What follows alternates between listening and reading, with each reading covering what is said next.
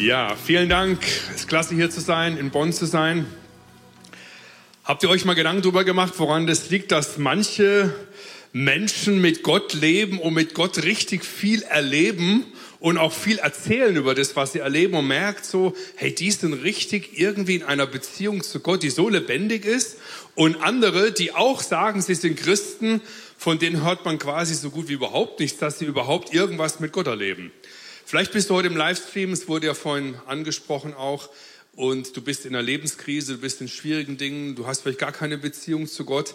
Und ich möchte euch gemeinsam einladen, gemeinsam, dass wir uns auf eine ungefähr 20, 25 minütige Reise, minütige Reise machen, wo ihr dann merkt, so hoffe ich nach 20, 25 Minuten, hey, es gibt etwas, was Gott uns zu sagen hat, was funktioniert, wie unser Leben äh, mit Gott ob wir ihn schon kennen oder nicht, wirklich richtig lebendig ist.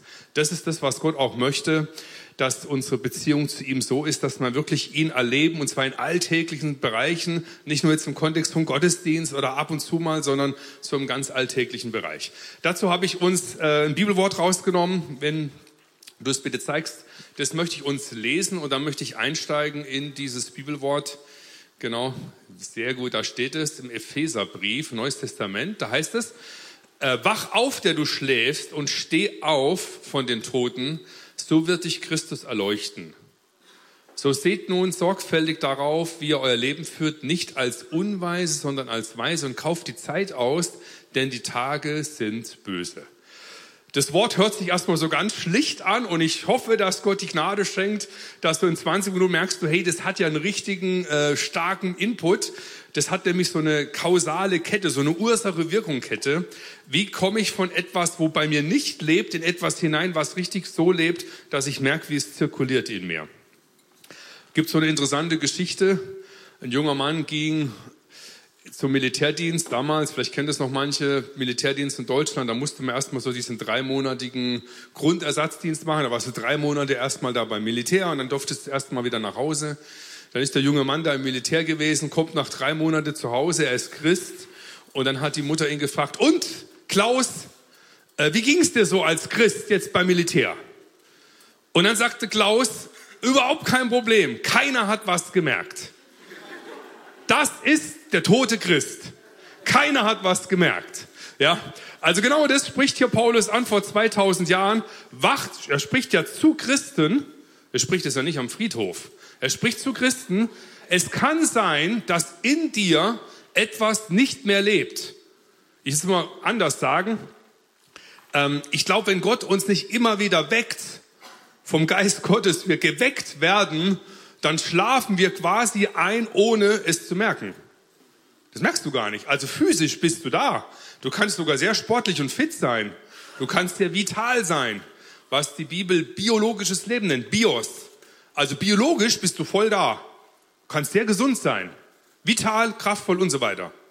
Und aber in deinem Leben, im Geist, in der Beziehung zu Gott, in dem, was hier zirkuliert, bist du quasi eingeschlafen oder wie es hier heißt, wie tot. Und das ist das, was äh, der Paulus hier aufgreift in seinem Text wenn er sagt, hey, es kann sein, dass man zum Christen auch sagen muss, wach auf, der du schläfst, steh von den Toten auf und Christus wird dich wecken und wird wieder etwas in Gang setzen in deinem Leben, was damit zu tun hat, dass du in deinem alltäglichen Leben auch Gott erlebst. Oder wenn du gar keine Beziehung zu Gott hast, ähm, ich kann mir noch, weiß noch gut, wie das war bei mir. Ich komme ja aus einem vollkommen nicht christlichen Background ein Freund für mich im Leichtathletikverein hat mich eingeladen und hat gesagt, du Stefan, willst du mal mitkommen zu einer Evangelisation? Ich wusste gar nicht, was das ist, also wo das Evangelium verkündigt wird. Ich habe gedacht, was ist denn das? Ich habe ihn gefragt, gibt's da Frauen und Bier? Und er hat gesagt, da gibt's alles. Und dann saß ich ganz hinten und dachte, naja, Bier gibt's keins, Frauen irgendwie anders als ich dachte, ganz hinten so in der letzten Reihe. Und vorne verkündigte jemand das Evangelium, von dem ich gedacht habe, ah, das ist was Langweiliges, aber ich habe es noch nie gehört. Ich habe noch nie gehört, wie ist es eigentlich, zu Gott überhaupt eine Beziehung zu haben zu können und war echt geschockt und wie sich Gott Jesus Christus, der Auferstandene, sich mir gezeigt hat und mich gefragt hat, du, ich möchte mit dir in Beziehung treten. Ohne mich ist dein Leben das Entscheidende vertan in deinem Leben. Du hast dein Ziel wozu ich dich geschaffen habe, verfehlt, wenn du nur Geschöpf bleibst und nicht mit dem Schöpfer in einer Beziehung bist, die von einer Sohn- oder Vaterschaft oder Sohn- und Tochterschaft geprägt ist. Und jetzt dieser Bibeltext hier, wach auf, der du schläfst, steh von den Toten auf und Christus wird dich erleuchten. Und jetzt kommt der Punkt, wie das geht, führt Paulus hier aus. Denn seid nicht töricht, sondern sei weise. Also wie wache ich auf? Ich schlafe ein, indem ich töricht bin und ich wache auf, indem ich weise bin. So sagt der Text. Unweise sein, töricht sein, ist eine ganz interessante Begrifflichkeit. Also töricht ist minus 10, dumm sein ist minus 5. Dumm sein ist nicht identisch mit töricht sein. Wisst ihr, es gibt manchmal Dinge, ich kenne einen Professor, der war mal bei uns zu Hause und hat gesagt, die dürfen mich alles fragen, auch meinen Primitivheitsfaktor, hat er gesagt. War ein ganz bekannter Prof, der war viel im Fernsehen damals und so, ein sehr intelligenter Mensch. Aber jeder von uns hat so einen gewissen, er hat es Primitivheitsfaktor genannt. Ich sag mal, es gibt Dinge, die checken wir nicht so ganz. Hast du schon mal gemerkt bei dir? Also ich, es gibt bei mir Dinge, wo ich denke, boah, ich check das überhaupt nicht, ja. Ich habe ja noch drei Frauen, zwei erwachsene Töchter, eine Frau. Da passiert mir das öfters, dass die irgendwelche Dinge wahrnehmen und registrieren, die habe ich gar nicht gecheckt. Und da denke ich, boah, meine Töchter sind Jahrzehnte jünger und die haben das gecheckt. Ich habe das gar nicht gecheckt. Sagt die junge Tochter mir, Papa, hast du nicht gemerkt, als du mit der Person gesprochen hast, sie hat fast geweint. Und ich muss sagen, ich habe gar nichts gespürt, ja, gar nichts wahrgenommen. Und dann erklären die mir das Leben, ja eine 20-Jährige und ich merke, oh, irgendwie haben die was wahrgenommen, ich habe es nicht gecheckt. Das geht uns allen so. Manchmal träume ich davon, ich weiß nicht, woran das liegt. Ich war in Mathe so normal, also nichts Plus oder Minus, also so normaler Schüler in Mathe. Aber ich träume immer mal wieder, dass ich eine Mathe-Klausur habe und dann stehe ich vor der Klausur und habe überhaupt keine Checkung, was ich machen muss. Ich habe auch keine Checkung mehr von Integral oder so. Wenn ich das heute sehe, dann weiß ich gar nicht mehr, was ist das überhaupt? Ist das Hebräisch, Griechisch, Latein? Was wollen die da, ja? Und so kennen wir das alle. Jeder von uns hat so seinen Faktor, wo du merkst, hey, da bin ich nicht die Leuchte, da check ich es nicht so. Das ist aber hier nicht gemeint, sondern hier ist was anderes gemeint. Wenn es heißt, wach auf, der du schläfst, denn es kann sein, dass in deinem Leben etwas reingekommen ist, was mit törichter Lebensweise zu tun hat. Und töricht sein ist nochmal was ganz anderes, als einfach nur etwas nicht gecheckt haben. Töricht sein bedeutet, du hast eine falsche Annahme getroffen über die Realität. Du hast die Realität, wie es wirklich ist, nicht verstanden. Wie heißt es? Der Törichte baut sein Haus auf Sand. Wisst ihr, das Dramatische ist, der hat überlegt, ob er sein Haus darauf bauen kann, hat vielleicht sogar den Grund untersucht und kommt zu dem Ergebnis, das wird schon halten. Und dann baut er sein Haus auf etwas, was nicht hält und dann plötzlich offenbart sich das bei einem Sturm und alles fällt zusammen. Wir leben heute in einer Gesellschaft, wo sehr viele Dinge auf törichten Fundamenten gebaut und gesetzt werden in unseren gesellschaftlichen Kontexten, wo man weiß, wenn man ein bisschen Verstand hat, das wird nicht halten. Das ist töricht. Der Törichte spricht, es gibt keinen Gott. Psalm 50. Das ist sehr dramatisch. Denn der Törichte, der spricht, es gibt keinen Gott, der geht von einer falschen Annahme aus. Und er wird, wenn er stirbt, was vor jedem, bei dem bei uns passieren wird, in 50, 60, 70 Jahren ist keiner mehr von uns da. 100 Jahren spätestens sind wir alle weg. Nicht mehr hier im Irdischen. Und wir werden alle wie Volk gehen. Wie wir sterben, wird sehr unterschiedlich sein. Keiner hat eine Hoheit drüber. Aber eins wird passieren. Du wirst den letzten Atemzug hier auf dieser Erde tätigen. Ich habe gerade neulich einen Freund begleitet beim Sterben. Einen Supermann, dem ich über Jahrzehnte befreundet war.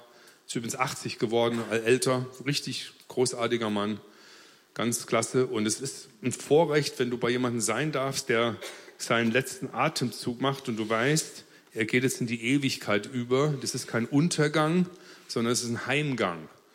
Der letzte Atemzug oder Ausatmen auf dieser Erde.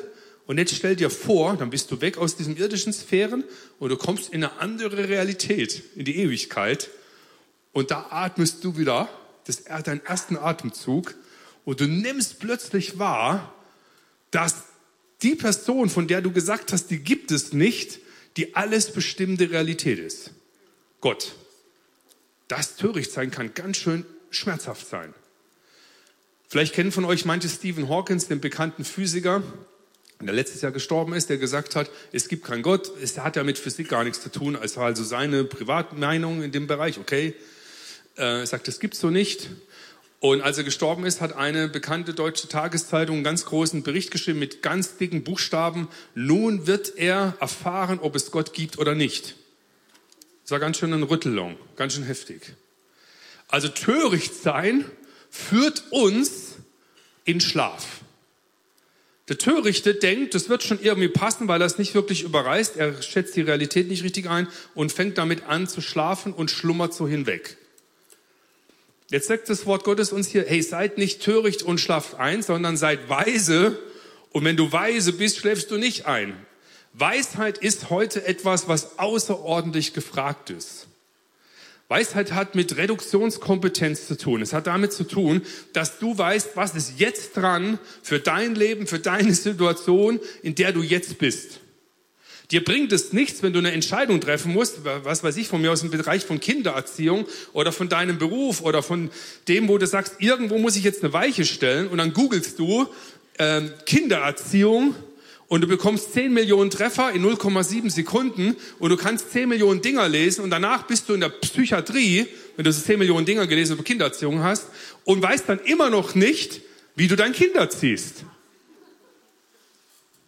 Dolmetscher hat gesagt, ich soll langsamer reden und mehr Pausen machen. Ja, das ist jetzt die Pause. Für den Dolmetscher, für dich, für die charmante Lady, der auf Englisch übersetzt. Ja. Ähm, du kannst den Begriff Apostel googeln. Ich habe ja darüber ein Buch geschrieben. Kriegst Millionen von Treffern. Im Englischen hast du, glaube ich, über 40 Millionen Treffer. Wisst ihr, die Datenflut ist nicht das, was uns hilft, wenn wir Weisung brauchen. Das ist auch das Großartige, wenn wir mit älteren Leuten zu tun haben. Meine Mutter ist so eine Person, die ist 85, die hat so eine Weisheit eine richtige Gabe von Weisheit. Ich sage da manchmal ein, zwei Sätze, auch zu meinen Kindern oder zu meinem Freund. Mein Freund hatte neulich, ist in meinem Alter, ein Gespräch mit meiner Mutter und er sagte ja, boah, ich habe mit deiner Mutter gesprochen. Ich wusste dann schon Bescheid. Das ist so kostbar, wenn jemand Erkenntnis hat, welcher Satz ist jetzt der Satz, welche Information ist es die Information, die dir jetzt was bringt für dein Leben. Die jetzt in, die Weiche stellt wenn du an einen Güterbahnhof kommst, du hast 50, 100 Weichen, 50 Gleise nebeneinander und wie kommst du durch? Und dann weißt du, hey, die zwei Gleise stelle ich, die zwei Weichen stelle ich und dann fahre ich gerade durch. Das ist Weisheit. Und jetzt sagt das Wort Gottes folgendes. Wie bekommen wir Weisheit? Wie wachen wir auf? Wir schlafen ein, indem wir töricht sind. Der Text sagt, wir wachen auf, indem wir weise sind. Wie sind wir weise? Indem wir, und jetzt kommt das Entscheidende, was ich heute weitergeben möchte, indem wir die Zeit auskaufen. Jetzt haben wir ein bisschen das Problem im Deutschen, der Begriff von Zeit, damit verstehen wir im deutschen Kontext Chronos. Und Chronos, die Sekunden, die Stunden, der Chronometer, der die Stunden und Sekunden misst, also die 24-7, äh, die 168 Stunden, ja, 168 Stunden in der Woche, das verstehen wir ja unter Zeit. Wenn jetzt dieser Zeitbegriff hier gemeint wäre, dann würde das bedeuten, hey, kauf die Zeit, die Sekunden aus, denn in ein paar Jahrzehnten bist du mausetot. Auch die jungen Leute da vorne. Ein paar Jahrzehnte, mausetot. Genauso wie ich. Also auf irdisch auf jeden Fall. Der Ewigkeit sei der Mause lebendig, hoffe ich, aber hier dann weg. Genauso wie wir auch. Und das Leben ist so schnell, ob du jetzt etwas über 20 oder um die 20 bist oder 50 oder 70, 80, es geht rucki zucki. Du drehst dich dreimal um und bist nicht mehr da. Ja? Das Leben pff, geht weg. Wie ein Sturm, Nee, ich habe es mal anders genannt. Ich weiß gar nicht, ob man das sagen darf. Nee, das sage ich jetzt nicht. Nee, ich habe es mal in der Jugend, habe ich es mal formuliert, wie ein Furz im Orkan, habe ich mal gesagt, ja. ich hoffe, so, du bist da und bist weg. Aber in der Perspektive Gottes ist es anders, weil du sehr wertvoll bist in seinen Augen. Er gibt dir Wert und Würde und will Ewigkeit mit dir leben. Das ist eine ganz andere Perspektive. Und dann sagt er, hey, wenn du weise bist, dann kaufst du die Zeit aus, nicht die Sekunden im Sinne von hektischer Getriebenheit, noch alles rauszuholen aus diesem Leben, was rauszuholen ist. Denn wenn du von dieser Hektik getrieben bist, bist du ein Mensch, der niemals glücklich sein wird. Der immer nur auf der Flucht ist, immer nur auf etwas ist, etwas zu erreichen, weil er noch irgendwas mitnehmen will und nie das hat, was Gott ihm schenken will. Deswegen spricht hier die Bibel von einem ganz anderen Zeitbegriff. Der ist sehr wichtig. Das eröffnet uns eine ganz andere Dimension. Äh, wenn man den Begriff nimmt von Chronos, das ist einfach die Zeit, Vergangenheit, Zukunft, Gegenwart, so wie wir das kennen, die läuft einfach linear entlang, die Zeit. Und jetzt gibt es einen anderen Zeitbegriff, von dem die Bibel hier spricht. Und das ist der Zeitbegriff vom Griechischen, und das steht hier im Text, äh, Kairos. Und Kairos ist die von Gott gegebene besondere heilige Gelegenheit, der heilige Moment ein, mitten in deinem alltäglichsten Leben, im absolut alltäglichsten Leben, können sich plötzlich Momente erschließen, die keiner von uns geplant hat. Das ist das Schöne daran. Du kannst sie nicht planen, du kannst sie nicht äh, organisieren. Wir können Lobpreiszeiten haben. Jeder von uns wünscht sich eine Lobpreiszeit. Das bestimmt dein Herz auch. Ey, wünscht man sich heilige Momente, wo wir richtig merken, die Gegenwart Gottes ist da. Und doch wissen wir, wir können auf Knopfdruck diese Momente nicht planen. Und wenn du überlegst, wo ist ein heiliger Moment in deinem Leben gewesen, wo du gemerkt hast, hier werden jetzt die Weichen gestellt. Hier werden jetzt mit ein paar Sätzen die entscheidenden Dinge gesagt. Hier kannst du mit drei Sätzen dein Kind prägen für immer und sonst brauchst du 3000 Sätze und zwei Jahre und prägst weniger als in einem heiligen Moment.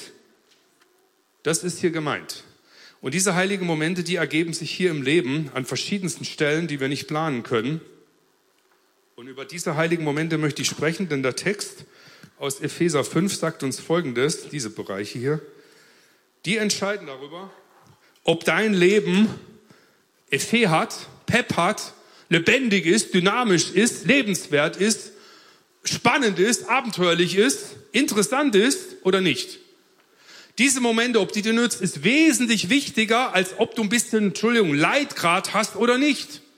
Es gibt Menschen, die haben kein leichtes Leben, aber äh, die erleben heilige Momente in einer Intensität und sind mitten im Leben, die leben richtig. Und andere Menschen, die denen geht's eigentlich super gut, die haben keine großen Probleme, aber erleben eigentlich nichts in ihrem Leben. Die dösen so dahin. Deswegen wach auf, der du schläfst. Steh auf von den Toten. Christus wird dich erwecken durch heilige Momente im Leben und das aktiviert dich. Die Griechen sind schon schlaue Leute gewesen. Die waren nicht blöd. Die haben gesagt, der Kairos haben sie mit einer Gottheit verglichen als Bild. Ja, die haben das gewusst, dass das eine Metapher ist, also ein Bild. Äh, und die haben gesagt, dieser Gott, den kann man sich wie folgt vorstellen, der hat vorne lange Haare, einen Schopf, der nach vorne so lange Haare wächst und hinten ist er kahl geschoren. Und wenn der Kairos, diese Gottheit an dir vorbeiläuft, da musst du gucken, wenn die an dir vorbeiläuft, dass du, jetzt kommt das Sprichwort, das wir alle kennen im Deutschen, dass du die Gelegenheit beim Schopf packst. Da kommt es. Die Gelegenheit beim Schopf packen. Der Schopf schaut vorne raus, er läuft an dir vorbei, du packst ihn und du hast ihn jetzt ergriffen, du hast die Gelegenheit genützt. Wenn die Gelegenheit vorbeigelaufen ist und du willst dann die verpasste Gelegenheit noch nützen und du willst ihn greifen, dann hat er am Hinterkopf keine Haare, du kannst ihn nicht greifen, der ist vorbei. Du kannst einen Kairos, wenn er vorbeiläuft, ist er weg. Wenn der Zug um 10 Uhr fährt, bei der Deutschen Bahn, wenn er um 10 fahren soll und fährt um 10, das gibt's, ein Wunder, ja. Okay, wenn er um 10 fährt und du bist 5 nach 10 da, hast du den Kairos für diesen Zug verpasst. Wenn du einen Baum hast und du hast Obst dran, Obstbaum, und dann ist irgendwann der Kairos da, das Obst zu pflücken und zu ernten. Wenn du das vor dem Kairos machst, ist die Frucht nicht reif. Wenn du das nach dem Kairos machst, ist die Frucht gefault. Und Paulus sagt Folgendes, auch im Epheserbrief, Vers, Kapitel 6, Vers 17. Hey, wenn der Kairos da ist, dann betet. Betet im Kairos. Im Deutschen wird es oft übersetzt, betet alle Zeit. Das kannst du gar nicht. Als ich zum Glauben kam, haben wir das Bibelwort gelesen. Da sagte ich zum Axel, hey Axel, betest du auch alle Zeit? 24-7 haben wir so gedacht. Kronos haben wir überlegt, sagte Axel, ja selbstverständlich, natürlich Heuchelei. Keiner von uns, der heute hier ist, betet die ganze Zeit. Das meint die Bibel auch gar nicht. Ja, betet alle Zeit. Das hört sich so super fromm und super völlig nicht lebbar an. Sondern hier heißt es, betet im Kairos. Das heißt, wenn du merkst, dass Gott jetzt hier eine besondere Gelegenheit schenkt, dann ist es elementar wichtig zu beten und zu hören, Herr, was hast du jetzt vorher in diesem Moment? Ich möchte euch jetzt ein paar Kairos-Momente erzählen aus meinem Leben, ähm, dann kannst du das transferieren in dein Leben, um zu merken, hey, wie wichtig das ist im alltäglichen Bereich. Wir waren relativ frisch verheiratet, meine Frau und ich, 1990 geheiratet und 92 waren wir dann in einem ähm, äh, in, in der Türkei Genau, und dann äh, spielte ich mit einem Amerikaner Basketball. Und dann weiß ich noch, wie ich so Basketball gespielt habe und äh, wollte gerade einen Korb werfen, also dann den Basketball da oben reinwerfen. Und habe dem dann erzählt, dass wir geheiratet haben vor zwei Jahren und dass wir da Honeymoon in den USA hatten, also Hochzeitsreise und so weiter. Und ich wollte gerade werfen und dann sagte er in dem Moment, am 4. August habt ihr geheiratet vor zwei Jahren. Dann habt ihr heute Hochzeitstag. Und ich wollte gerade zu den Korb werfen und musste sich absetzen. Basketball tröppelte runter. Da dachte ich, oh Backe, ja, heute Hochzeitstag. Hochzeitstag.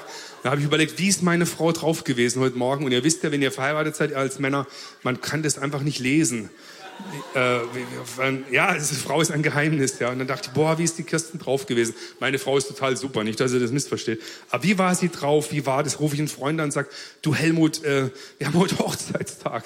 Kannst du mir irgendwas organisieren? Schönes Restaurant. Wir waren Izmir am Meer mit, mit Romantik und so weiter, ja. ja, da organisiere ich dir was. Wir gehen am Abend, fahre ich mit meiner Frau dahin. Wir sitzen am Meer schönes Wetter, äh, gemütlich und atmosphärisch gut. Und ich sag zu Kirsten, ey, als hätte ich drei Jahre nichts anderes vorbereitet. Hey Kirsten, weißt du, was heute für ein Tag ist? Und dann sagt sie, hm, so erzähl mal. Ja, auch wieder so ein Mysterion, gell? Wusste ich auch noch nicht Bescheid. Und dann sage hey, wir haben heute Hochzeitstag, wir feiern das jetzt. Das ist doch super, hey und so. Und dann ein paar charmante Argumente gebracht, hoffe ich doch, oder, oder Komplimente, gell? nicht Argumente, Komplimente. Und dann sagt Kirsten zu mir, guckt mich an und sagt, ach, das habe ich ganz vergessen. Ja. Also, dann hast du Glück gehabt, ja. Hast du Glück gehabt, dann war das jetzt, äh, okay, Glück gehabt, ja. Ansonsten sind es Momente, die man äh, bedenken sollte oder beachten sollte. Aber jetzt ist so, diese heiligen Momente, und das macht Gott bewusst so, weil Gott möchte, dass wir immer wieder überrascht werden von ihm. Deswegen sind die nicht planbar. Deswegen ist auch Gott ein Gott des Alltags. Ist der Beweis dafür. Gott will mit dir im Alltag dich immer wieder überraschen. Das ist nicht nur in der Church oder so, sondern in meinem normalen Leben. Ich steige in ein Taxi ein, jetzt zum Kairos-Moment, dann erzählt mir der Taxifahrer sein Leben. Von dem wusste ich nach fünf Minuten mehr als nach manchen, bei manchen Gemeindemitgliedern nach 20 Jahren. Der hat gesagt, ich bin Moslem, ich habe eine Frau, ich habe Kinder und das und das und mein Leben so und so und so. Er hat mir alles ausgebreitet. Ich habe ihn gar nicht gefragt, da ging das so raus. Ich saß im Taxi, das war alles äh, mitten in der Schiene der normalen Zeit. Und wenn ich jetzt dieser Bereich vom Himmlischen nicht gekommen wäre, erlebst du auch nichts. Dann wäre ich im Taxi gewesen, wäre wieder rausgegangen und dachte, okay, der hat mir was erzählt.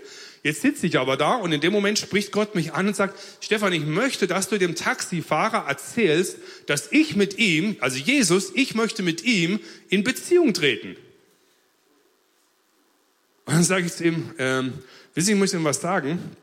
Gott möchte mit Ihnen ähm, in Beziehung treten, und zwar als der Vater im Himmel. Ich weiß auch ein bisschen, ihr seid ja hier im Profibereich, hier mit eurem Pastor, gell? Mit, ich kann jetzt nicht so arabisch, ich kann das jetzt nicht so machen mit Suren und sowas, ja. Ich muss das alles so ganz simpel machen, ja. Ich hoffe, der Mario vergibt mir das, ja. ja. Der Herr gebraucht auch dies, ja, die schlichte Art dann, die ich dann habe. Und dann sagt er, sage ich so, wissen Sie, Gott möchte mit Ihnen in persönliche Beziehung treten, das interessiert Gott, wie es Ihnen geht. Es war die Übersetzung, dass Gott mir gesagt hat, ich möchte, dass du ihm sagst, dass ich ihn liebe. Aber wenn du das sagst, das muss er übersetzen. Das interessiert Gott, wie es ihnen geht. Es ist Gott nicht egal, was mit ihnen ist. Und weil er mit ihnen so in Beziehung treten will, deswegen hat er Jesus geschickt, damit wir über Jesus in Beziehung treten können zu Gott. In eine persönliche Beziehung. Deswegen ist Jesus für uns gestorben am Kreuz und auferstanden. Und dann sagt er zu mir, ich bin aber Moslem. Und dann sagte ich, ich habe gar nicht drüber nachgedacht, ja, wir waren alle mal was anderes, bevor wir zum Glauben kamen.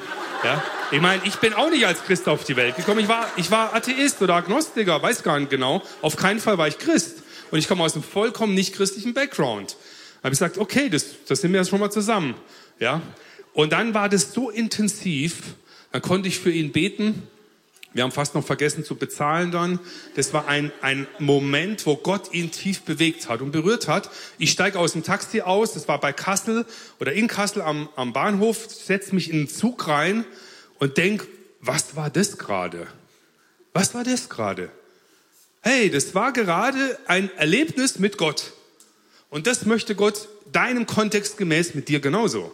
Und zwar nicht nur aller zehn Jahre mal, boah, vor zehn Jahren, da habe ich ja was mit Gott erlebt, war ganz toll. Und auch nicht mega Dinge, sondern kleine und große Dinge. Das macht den Pep aus.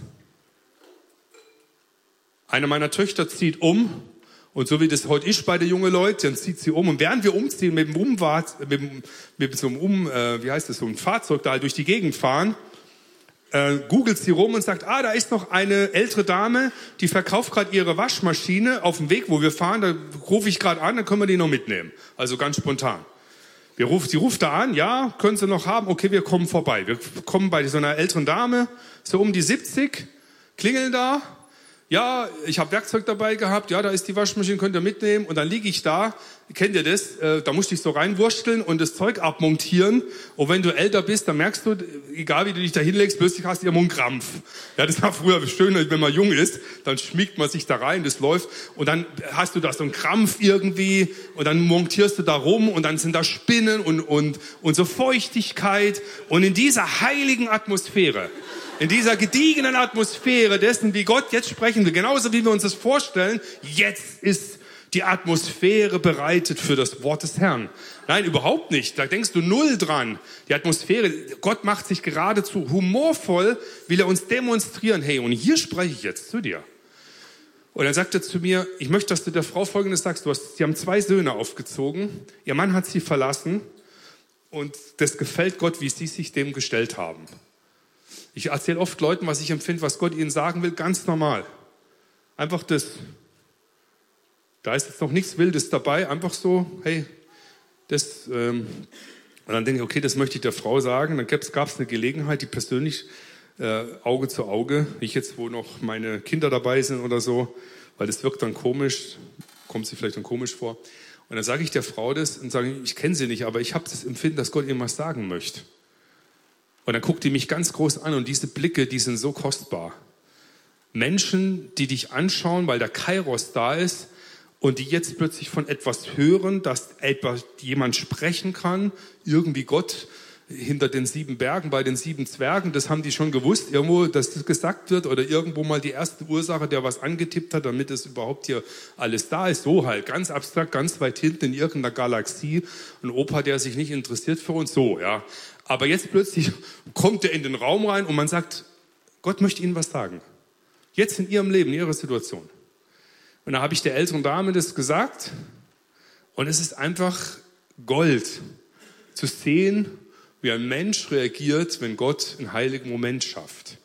Wenn Gott etwas in unser Herz hineinlegt, wo du merkst, das ist das kann man gar nicht mit Worten beschreiben. Das sind die Worte des Lebens. Du bist ja nur noch irgend so Bote, der was überbringt. Du guckst ja selber zu, was gerade passiert und du bist hineingenommen in einen abenteuerlichen in einen Tatort, sage ich jetzt mal. Du bist aktiv mit drin, aber der findet statt.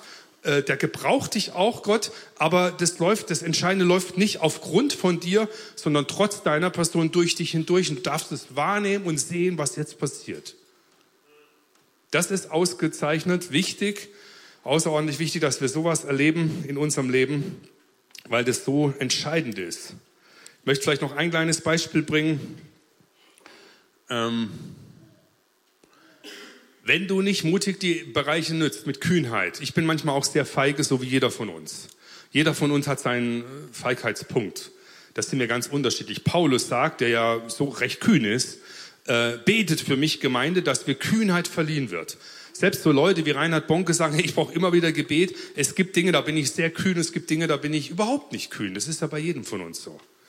Du wirst erstaunt sein, wenn der Geist Gottes dich gebraucht, in welchen Momenten du eine Kühnheit hast und Gott dich gebraucht und eben nicht den exponierten Pastor oder sonst irgendjemand, den Profikristen so, sondern dich hervorholt und du jetzt was zu sagen hast, weil Gott dich jetzt ruft. Und in diesem Zusammenhang war das dann so, dass ich ähm, ähm, mit meiner Frau essen war. Mir gegenüber saß ein Anwalt, da saß der Anwalt, da saß seine Frau, da saß meine Frau. Und er erzählte mir, dass er Christ ist, aber überhaupt keine Beziehung zu Jesus. Der wusste gar nicht, wer Jesus ist. Also halt ein Humanist, positiven Humanist, aber halt keine Beziehung zu Gott. Und dann hat er so gesagt, ja, ich bin auch Christ und so. Und dann plätscherte das so dahin. Und jetzt kam das her alles dahin geplätschert. Und eigentlich macht man sich fast schuldig, wenn du dann im Dahinplätschern mitplätscherst. Ja? In der Harmoniewelle des Plätscherns, dahinplätschern in die vollkommene Banalität und Belanglosigkeit. Du erlebst nichts. Hast ein nettes Essen gehabt, das war wieder nett, ja. Aber nett ist halt nett.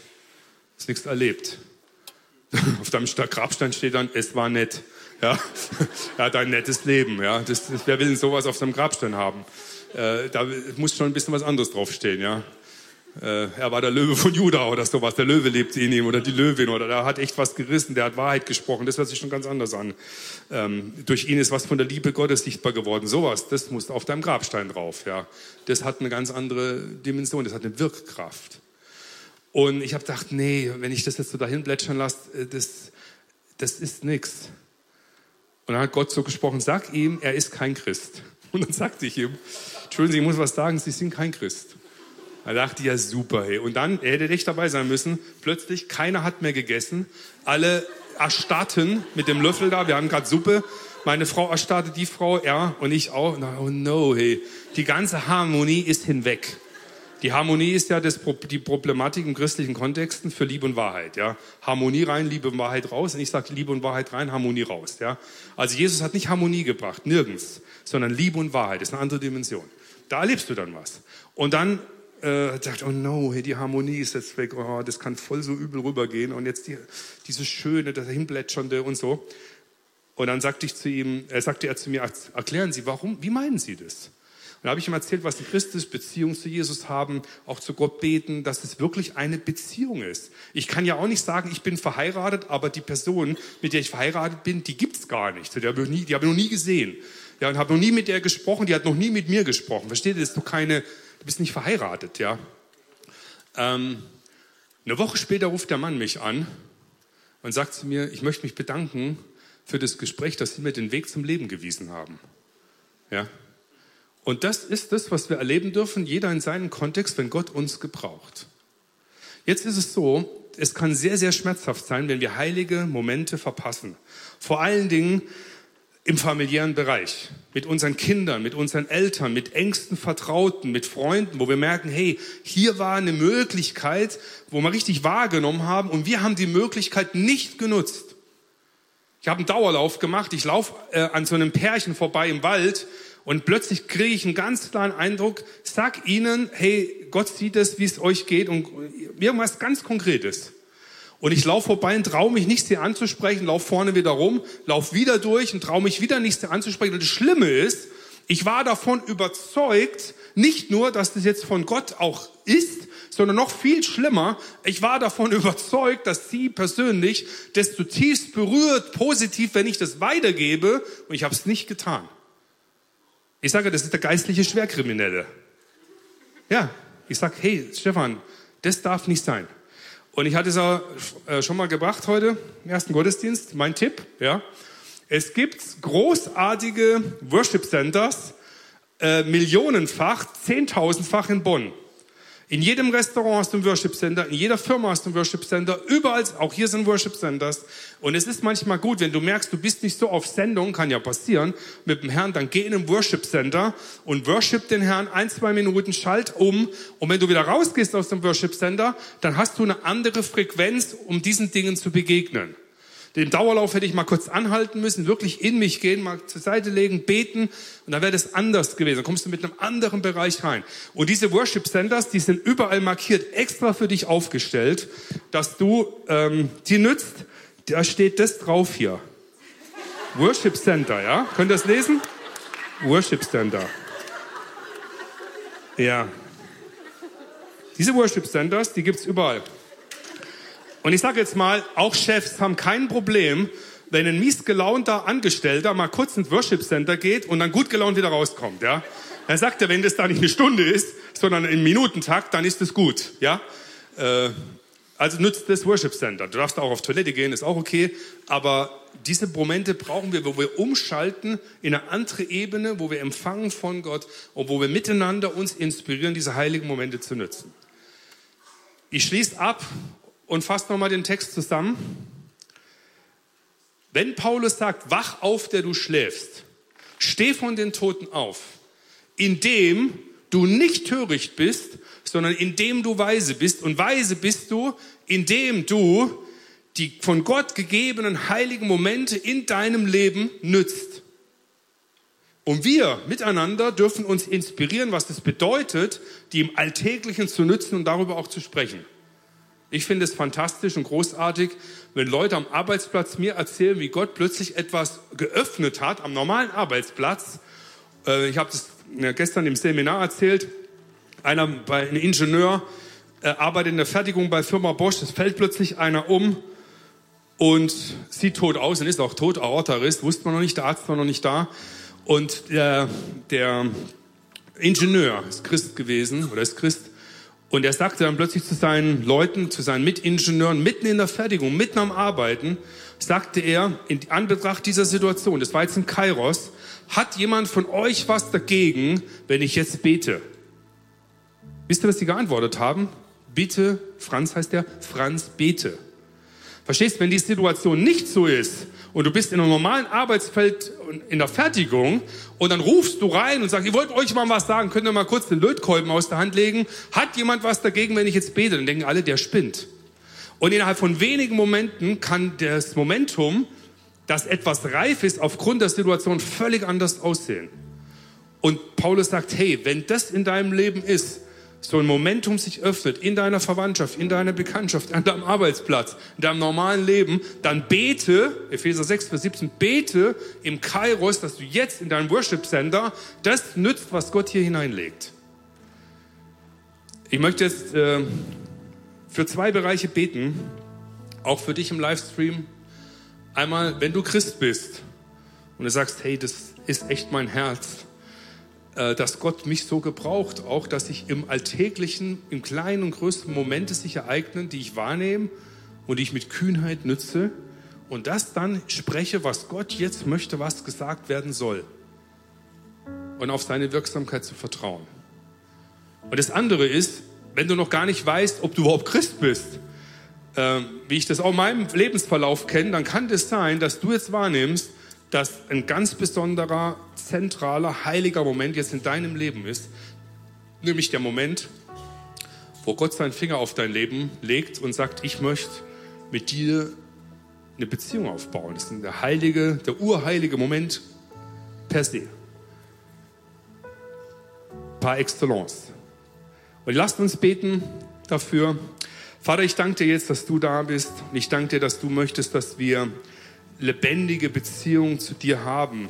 Dass es nicht etwas ist, was nur im Korridor eines Sonntages stattfindet oder am Abend einer Bibelarbeit oder so, sondern mitten im Leben. Und dass du sagst, ich möchte mit diesen besonderen Momenten dein Leben auch zu etwas machen, wo etwas zirkuliert, mich zu erleben, mich zu erfahren und wahrzunehmen, wie ich dich selbst gebrauche. Und wenn du heute hier bist oder zuhörst, gerade am Livestream bist und du sagst, ich weiß gar nicht, ob ich überhaupt in einer Beziehung zu Gott bin, dann lade ich dich ein, jetzt folgendes Gebet zu sprechen. Ich spreche das vor und du kannst es laut nachbeten, wo du bist. Und auch hier im Raum bitte ich euch einfach, das laut zu sprechen vor der sichtbaren, unsichtbaren Welt und dass wir denen helfen, die hier jetzt gerade in diesem Moment auch in besonderer Weise von Gott berührt sind, wo es für dich jetzt ein besonderer heiliger Moment ist. Vater im Himmel, ich komme jetzt zu dir und vertraue dir mein Leben an. Vertraue dir mein Leben. Ich gebe dir mein Herz. Ich gebe dir mein Herz. Mein Geist. Mein Geist. Meine Gesinnung. Meine Gesinnung. Oh, bitte dich, Jesus, nimm du Wohnung in meinem Herzen. Bitte dich, Jesus, Wohnung in meinem Herzen. Vergib mir meine Schuld. Vergib mir meine Schuld. Mein autonomes Leben. Autonomes Leben. Unabhängig von dir gelebt zu haben. Unabhängig von dir. Ich möchte es annehmen, was du getan hast für mich am Kreuz es annehmen, was du getan hast. Dass du für mich gestorben bist. Für mich gestorben bist. Dass du auferstanden bist. Dass du auferstanden. Und dass du wiederkommen wirst. Dass du wiederkommst. Und dass ich wissen darf, dass ich dein Kind bin. Dass ich wissen darf, dass ich dein Kind bin. Vater, ich bitte dich, dass ich nicht nur ein Geschöpf bin. Vater, ich bitte dich, dass ich nicht ein Geschöpf bin. Sondern Sohn oder Tochter des Höchsten. Sohn und Tochter des Höchsten. So danke ich dir jetzt, Herr, dass du in meinem Leben Wohnung nimmst. Danke ich Ich sag dir folgendes, dieses super schlichte Gebet hat so viel Kraft, wenn es aus deinem Herzen gesprochen ist. Und ich möchte dich ermutigen, wenn du jetzt hier bist oder am Stream bist, äh, such lebendige Christen auf, such eine lebendige Gemeinde, lies im Wort Gottes und du wirst sehen, wie die Geschichte Gottes mit dir beginnt. Und ich möchte jetzt noch einen zweiten Teil für dich als Christ beten, wenn du schon länger mit Gott unterwegs bist und sagst, Herr, ich bitte dich, dass du neu mich ansprichst, mich zu aktivieren, heilige Momente in meinem Leben wahrzunehmen und zu nutzen. Wenn du merkst, das ist erst, wo dich jetzt besonders berührt, dann bitte ich dich aufzustehen. Ich möchte einfach für dich segnen, äh, für dich beten und dich segnen. Kannst du auch beim Stream einfach, wenn du willst, da aufstehen oder einfach mitbeten und ich bete für dich. Geist Gottes, ich danke dir, dass du der bist, der uns hier hilft. Du lässt uns nicht einfach verweist zurück und erzählst irgendwas, was wir tun sollen, was, sondern du sagst, das ist eine Verheißung, eine Befähigung, die durch meinen Geist in euch hineingelegt ist, die besonderen Momente, wo Gott handeln will, zu erkennen und zu nutzen. Und ich segne dich mit der Kraft Gottes, mit der Freiheit, mit der Kühnheit, dann das auch zu nützen. Und da, wo du vielleicht versagt hast und Momente vorbeigelaufen sind oder merkwürdig gelaufen sind, da spricht dir Gott zu, halte nicht zurück, sondern nütze die nächsten Momente, die kommen. Lass dich nicht blockieren von vielleicht Erfahrungen, die nicht günstig waren, sondern geh hier voran. Denn ich möchte, dass du mich erlebst, dass wir zwei etwas sind in einem Erfahrungsbereich, was wirklich richtig gut ist. Wo du richtig merkst, jawohl, hier ist Gott mit mir am Werk und am Wirken. Und ich bete für Kühnheit und für Freimütigkeit, für dich das zu sagen, was gesagt werden soll, wenn der Moment da ist. Und der Herr sagt dir, du bist würdig, diese Momente zu erkennen. Und ich bete, dass in den nächsten Tagen, der nächsten Woche solche Momente, die unscheinbar daherkommen, aber plötzlich eine Wirkung entfalten, wo du merkst, hier war jetzt Gott wirksam und er hat mich gebraucht. Halleluja. Amen. Gott segne euch.